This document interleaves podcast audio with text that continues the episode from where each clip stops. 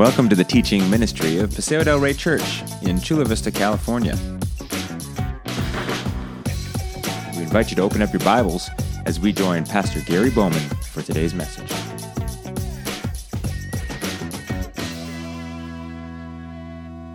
Have a seat if you would, Paseo. Great morning of worship, Matt. Thank you for pointing us to the King, um, and thank you for worshiping Him that way. Hey, I tell you what, I think this is going to be a warm sermon, at least for me, maybe not for you. So I think I'm going to have a, a glass of water here, and I'm going to get this going here. So, by the way, if you didn't know, this is our 20 liters water filter. And oh, it looks like we need a little more water in there. So let's get some good Rwanda River water here. It is. Okay. All righty. So, uh, okay, we'll be careful. Well, this, what, this is what was put in there on Friday, this kind of water.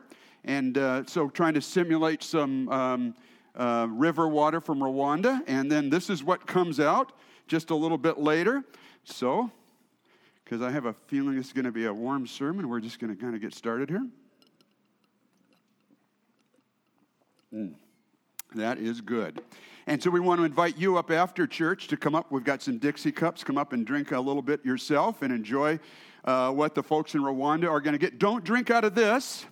This is what the folks in Rwanda drink out of oftentimes now, but uh, drink out of the clean water filter. So next Saturday, we're going to be getting together and we're going to invite you to come and to help us to assemble the innards of this water filter next Saturday from 10 a.m. to 1 p.m. And uh, we've got stuff for everyone to do, all ages.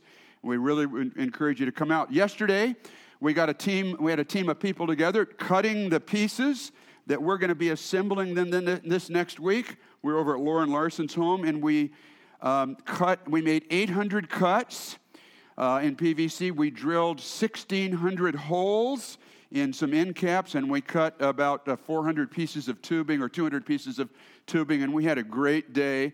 Um, so that we will be ready next Saturday for you when when you come and uh, help us to assemble these parts. And uh, it was really fun as we assembled those, as we were cutting those parts yesterday, just to really think that these little PVC pieces that you'll be assembling next week for us together these are going to make a difference in a young person's life or an old person's life or a, a whole family's life and sometimes a whole village's life. So we encourage you to, uh, to come out next Saturday um, uh, from um, uh, 10 a.m. right here at church to about 1 p.m. Wear dirty clothes. And to come up after church and check out the water filter, have a drink, and pick up what they pick up the 40 pounds of water and carry for miles. Dirty water to come and to put into filters like this. So I want you to invite you to open your Bible to Luke chapter 13, page uh, 1046. Um, you're going to be jumping around the Bible a little bit more this morning than you normally do, so um, it's okay to find your table of contents. It's at the front, and we're going to look at several different verses, and I really want you to stay with me as we go through. So, besides the water filters, anything interesting happened this week?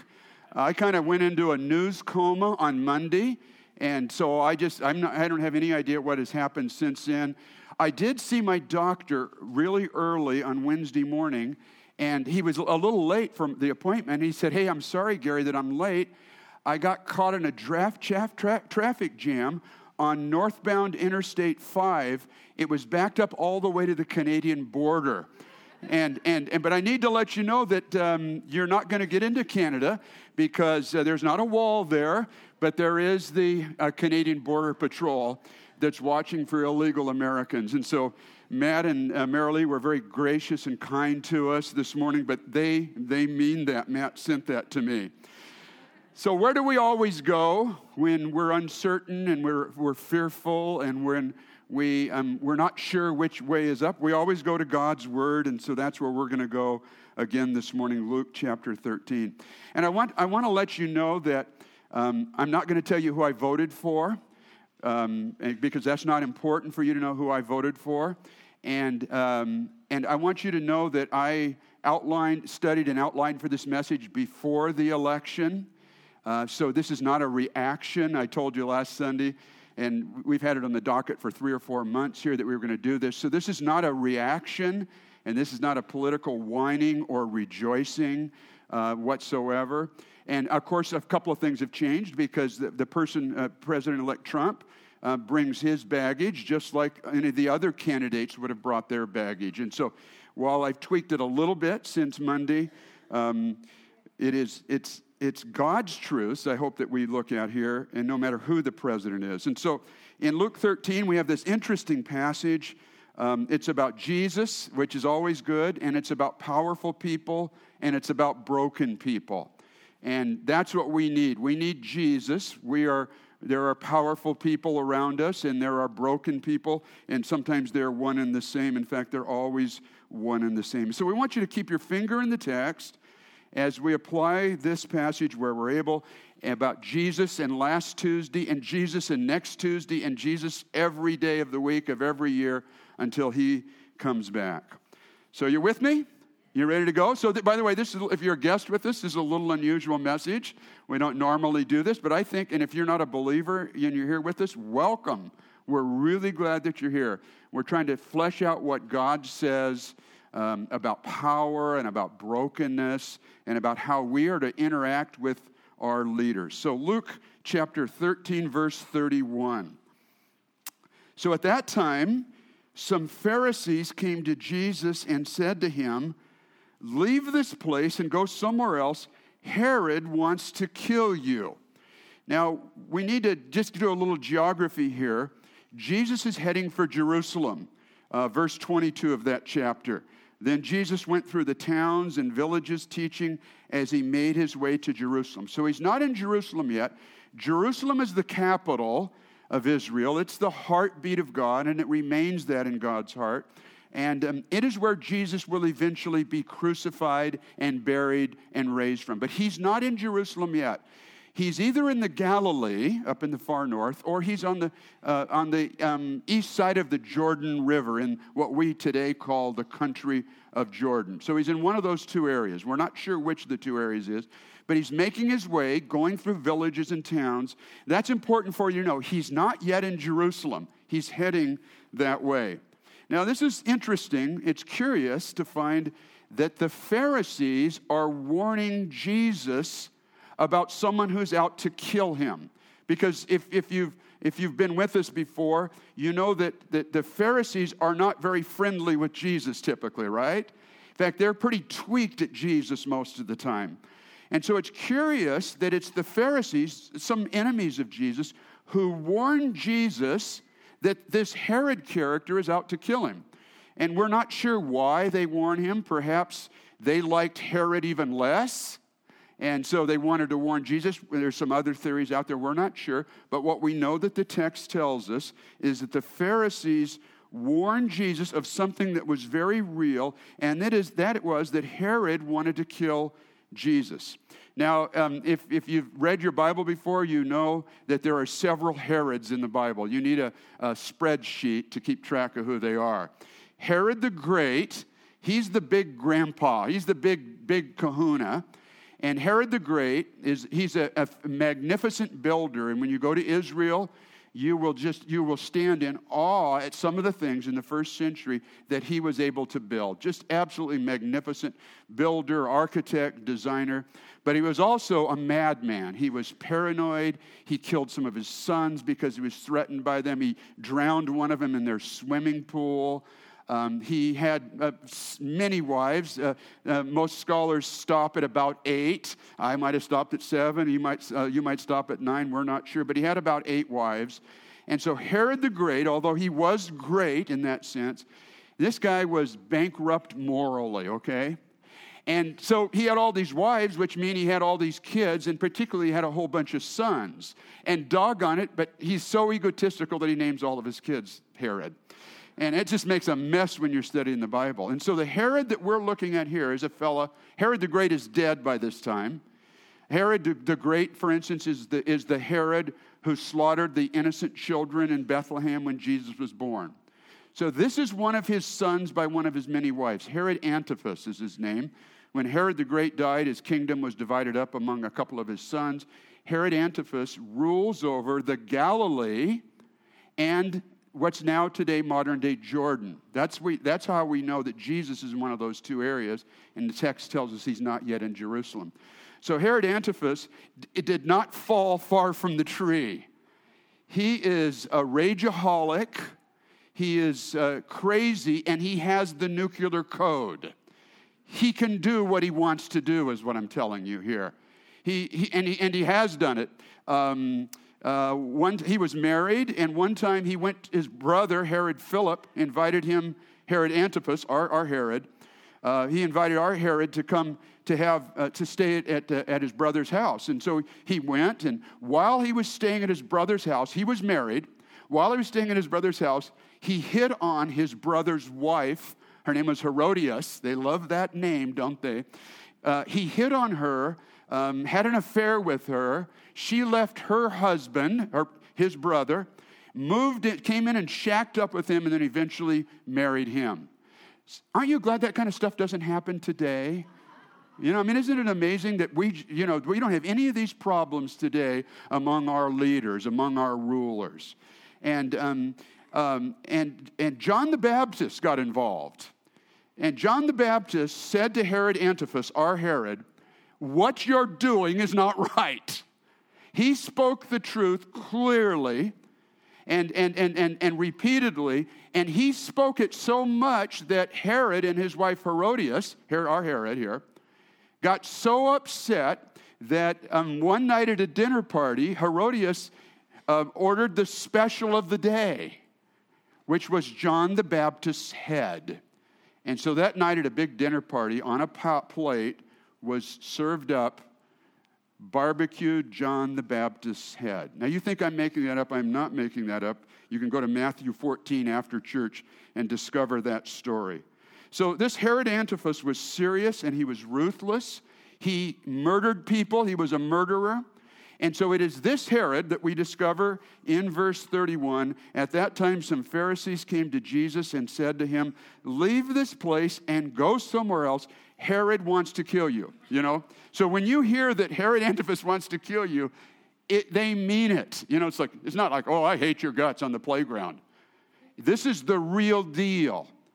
Now, here Herod, this bad dude, ill tempered, ruthless, proud, playboy, powerful guy, is breathing real threats against Jesus, and yet we discover not a hint of fear on Jesus' part. Let me say that again. Not a hint of fear with this wicked, horrible, mean spirited, adulterous, playboy, powerful ruler. Not a hint of fear, do you? In fact, in fact, look, look at look at verse 32. Jesus replied, Well, go tell that fox. Jesus doesn't have his countries wrong. He doesn't have the wrong president. Uh, he's not talking about the news network that's very happy this week. This is not a compliment. Okay, this is not two thumbs up. He says, Go tell that fox I will keep on driving out demons and healing people today and tomorrow, and the third day I will reach, I will reach my goal. You, you see, in Jesus' part, there's no wringing of hands, there's no freaking out. There's no depression. There's no discouragement. There's no grumbling or kvetching or moving to Canada.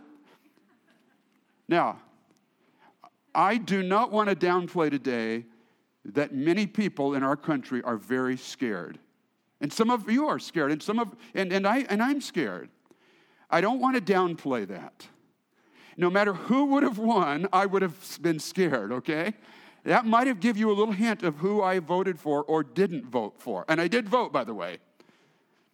No matter who was elected of the two major candidates, today there would be things to be fearful for in all of our lives, and in particular in some lives if one was elected, and in other people's lives if other of the other candidate. So we have much to be concerned about this day. Um, no matter which candidate, major candidate would have, would have won. Do, do you realize that only one in three people believe that Secretary Clinton is trustworthy and honest? Only one out of three people in the nation. And only one out of three people in the nation think that President elect Trump is trustworthy and, and uh, trustworthy and, uh, what was the other term? And honest. So we got a problem, right? Houston, we have a problem. Because one out of three people don't think that either of the two candidates were trustworthy or honest, okay? And, and um, it's a scary time. If you're a Muslim in the United States, this is a very scary time. An American citizen, Muslim, this, this is a very scary time for you in the United States. And, and we may have Muslims among us here this morning. And, and we want to say to our Muslim neighbors and friends and fellow in the police department and in the fire department and in the military and in the Coast Guard, we want to say to them, we hurt with you. We have a fear with you. We are not going to wring our hands, but we empathize and feel compassion for you. And if you're LGBTQ, this is a fearful time for you to, to be an American citizen. And if you're of a minority, this is a fearful time for you to be a citizen in the United States. Um, this, is a, this, is, this is a fearful time for women and girls. And I just need to be really honest with you. I fear for my daughters and for my granddaughters. Because if people, if, my, if, if, if young men hear that it's okay to talk in such derogatory terms about women as some have in this in this presidential election. Not what the press said they said what they said. That it's okay to grab women by their genitals. And i know i'm getting into dangerous territory here okay?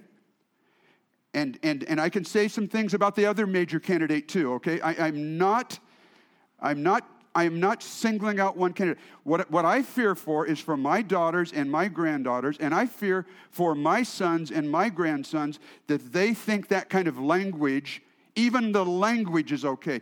I need to tell you, I have never spoken like that about a woman in my life. And I've said some bad things about women to my shame and sin. But I have never heard any man in any locker room, and I've been in a couple locker rooms, speak like that about women. That is not boy talk, that is sin talk. And so I fear for my daughters and my granddaughters that someone will follow that model and say, because this person says it, then I can say it and I can even act upon it. So just, there's some scary things. And I don't want my boys to think and my grandsons to think that that's okay to talk about anyone. So there's fear, right? That's, that's, that's what I'm trying to, trying to, to, to, to, to say to us. And, and I have friends around the world, and, and I just need to tell you my friends who are Christians around the world, in Israel and in, in Turkey and in Brazil and in England, are scared to death. We have something to be concerned about. And we would have had just very different concerns if, if, if Mrs. Clinton would have been elected. And I would be up here listing those out for you, but she didn't get elected. And, and so it doesn't matter which of the, these two candidates, the major uh, candidates, it, it, there would have been a whole different set of anxieties. And so I want to say to you that it's okay to be concerned, because I'm concerned. But there's a difference between prayerful, prayerful concern and hand wringing panic. Jesus, when confronted with someone far worse than any presidential candidate we have ever had, said, I'm on with my mission. I'm on with the goal. I'm on with what God the Father wants me to do. And despair and, and, and dread reveal a lack of security in King Jesus. That's what they do. A couple of weeks ago, we talked about Revelation chapters 4 and 5, that great throne room around Jesus. That's still going to happen no matter who the president is, right? Amen? That's still going to happen. You got to put your security in Him, not in a president or a leader or a governor or a person. Uh, he is the King of kings and the Lord of lords. That's where our security is, is in the King of presidents, in the President of presidents, we'd say today, right? And the Lord of all that would call themselves Lord. And I just need to say to you really, really clearly that angry Facebook rants are not Christian. Well, well, angry Facebook rants are not Christ like. and, and, and self righteous, angry responses to angry rants are not Christ like either. And send, don't send anyone an email unless you absolutely know it's true, okay? Don't, oh, I got this email, so it must be true about this candidate or that candidate, and, and jokes and doomsday rumor mongering and faith, faith, faithless acts dishonor Jesus and reveal a real lack of faith in the King of Kings. See, that's why Jesus was able to be so strong in the face of Herod. This Herod, he is a bad, bad dude.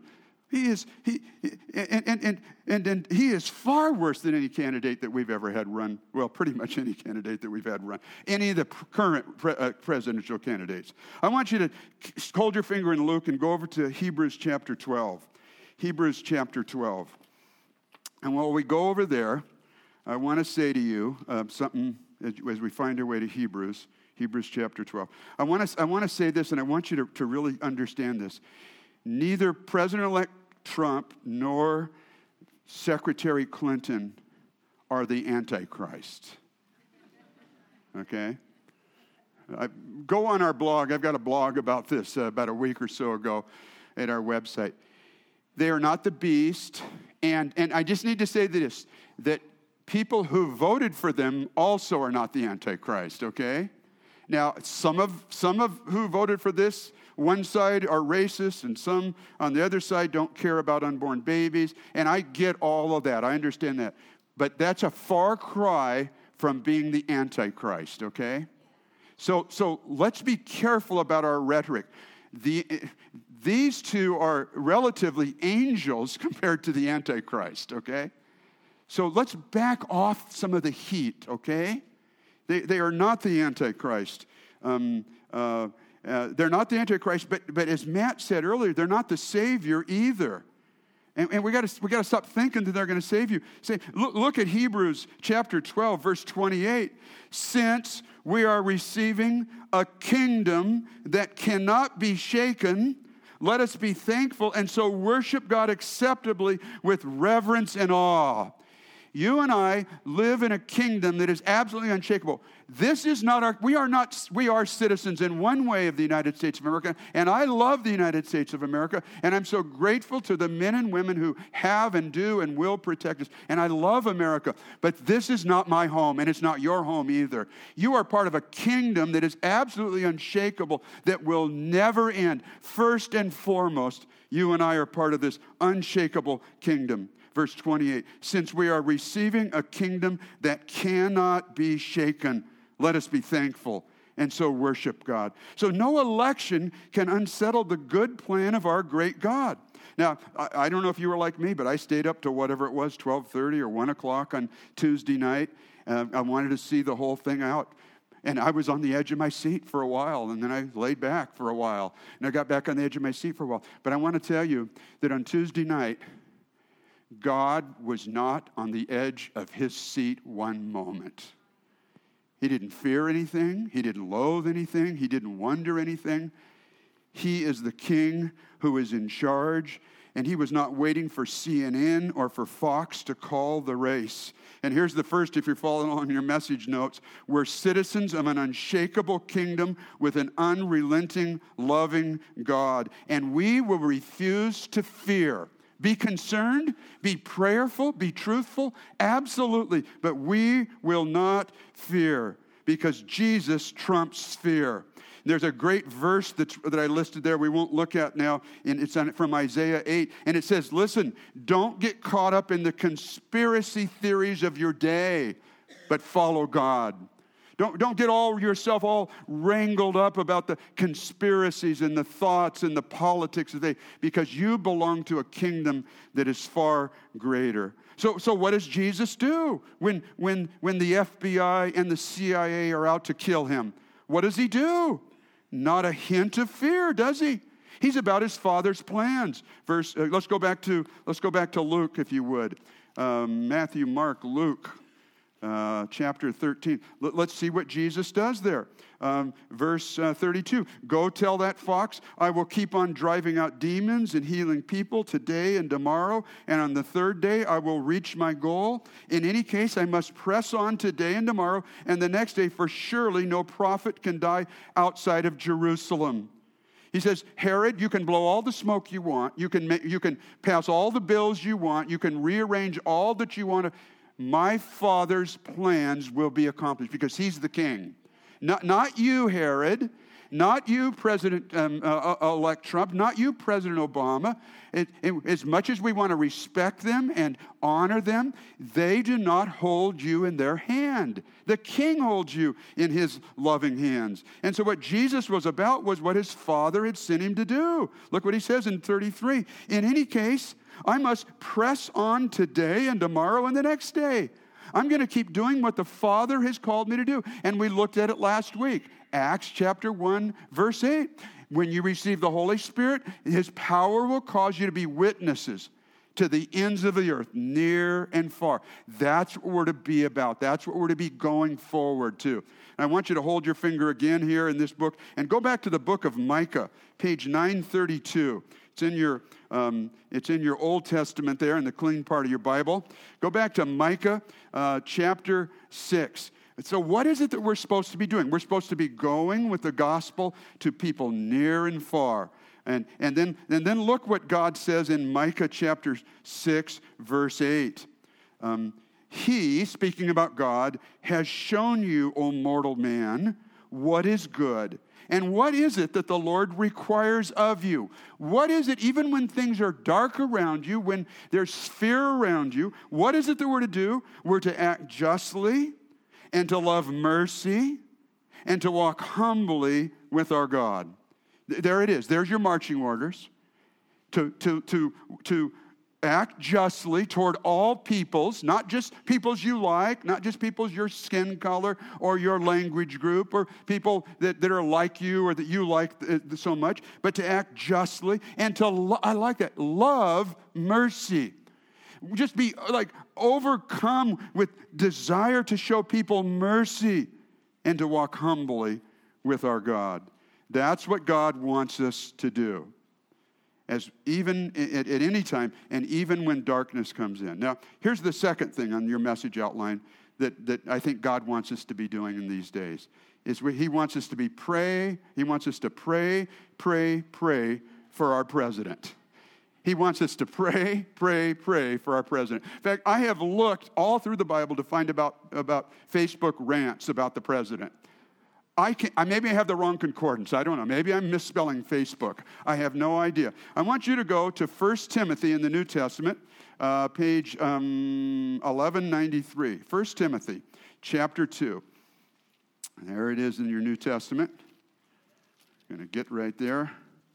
1 Timothy, chapter 2. I urge then, Paul says, first of all, that petitions and prayers and intercession and thanksgiving be made for all people, for kings and all those in authority. Isn't that an awesome? Is, could it be any clearer?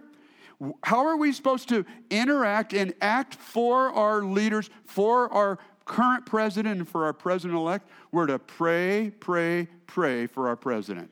Whether you like him or not, you and I are to pray for the people who have been elected in our country. And I, I love what Winston Churchill said. Um, he said, Democracy is the worst form of government, except for all the rest. See, that's the problem with democracy. It has so many pluses, but it has some negatives too, right? The majority rules. And so when someone is elected that we don't like, that's part of democracy. And when people protest, that's one of the beauties and one of the difficult things about democracy. And so Paul says no matter who's in authority, no matter who's in the lead, is that we are to pray, pray, pray for them. And this is just that most direct command. And I tell you, it just irritates the daylights out of me when I see people being overly critical of our political leaders. Because the Bible has nothing to say about that.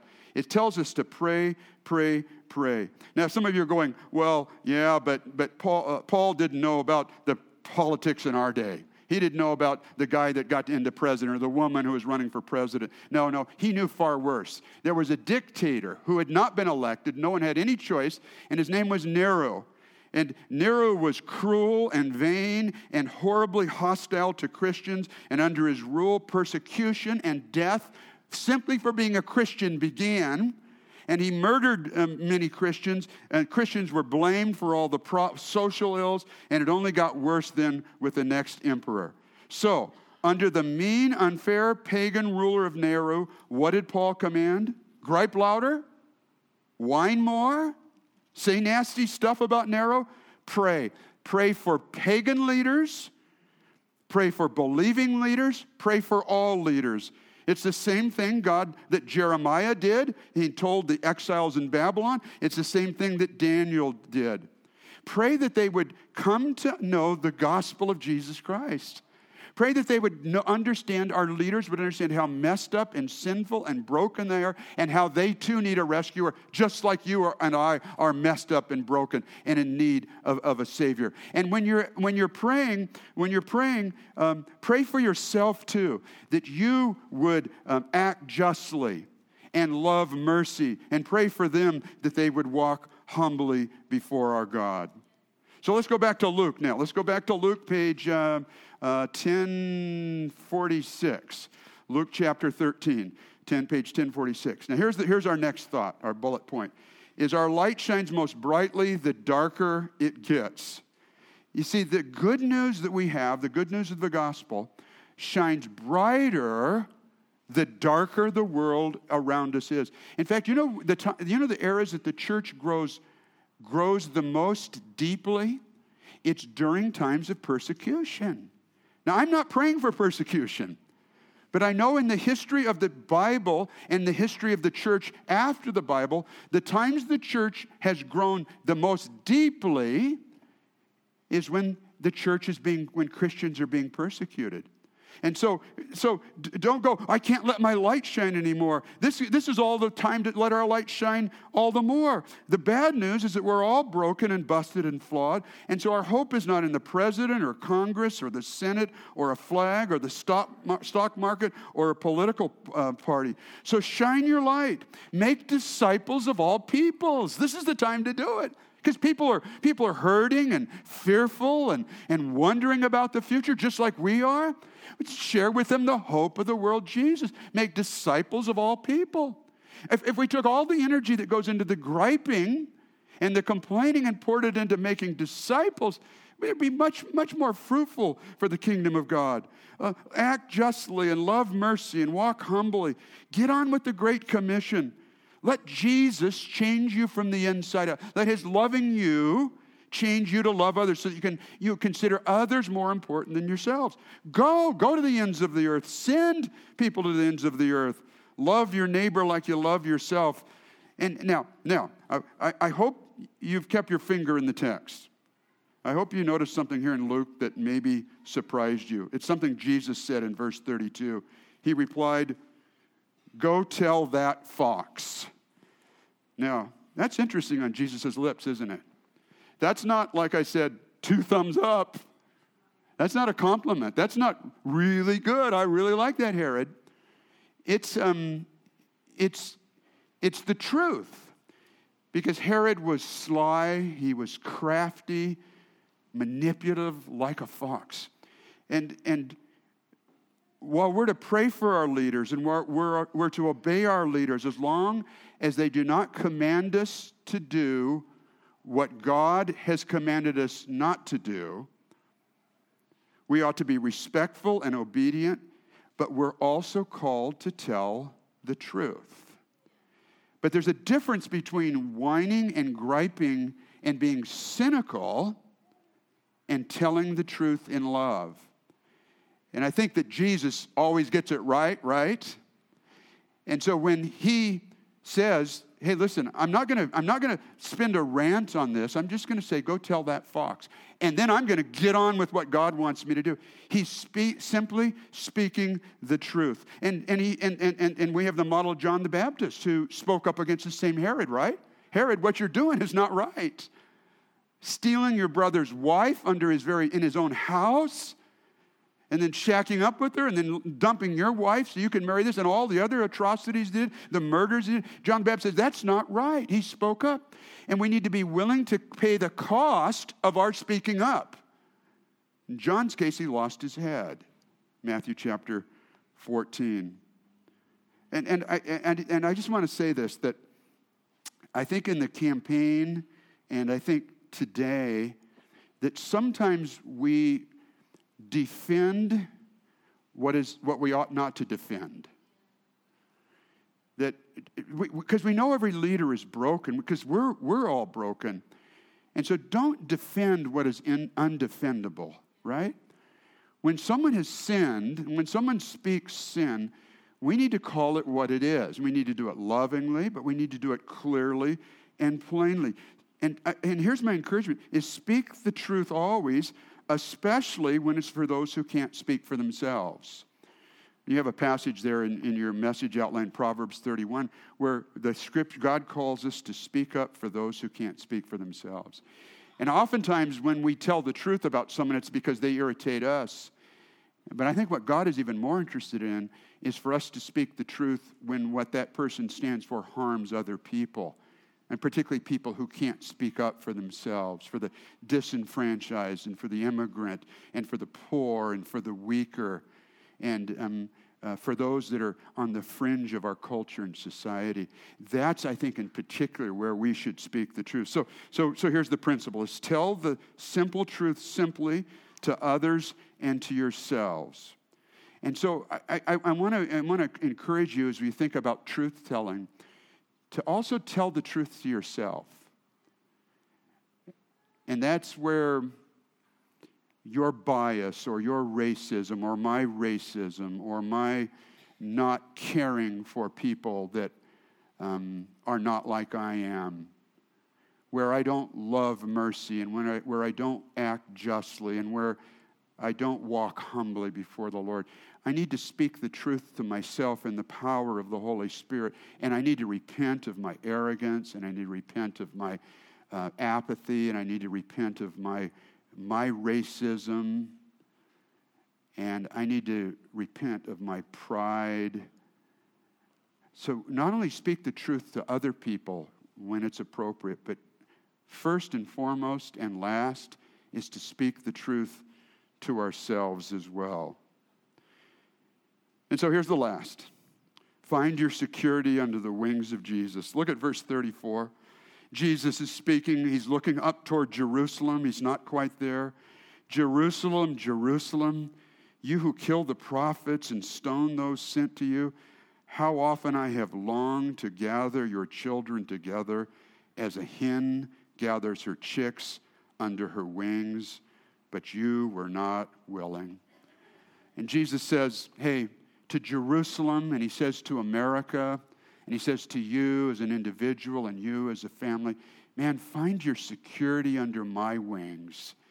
This is where there's hope. This is where there's strength. This is where there's confidence. This is where there's, there's future. He says, I'm like a mother hen in difficult and crazy and scary times. And he does that not so that we'll hunker down and avoid pain and avoid the difficult situations and choices that are in, in our future and that are ahead of us as a country and as family and as individuals, but so that we can more boldly and more confidently preach the gospel to every person.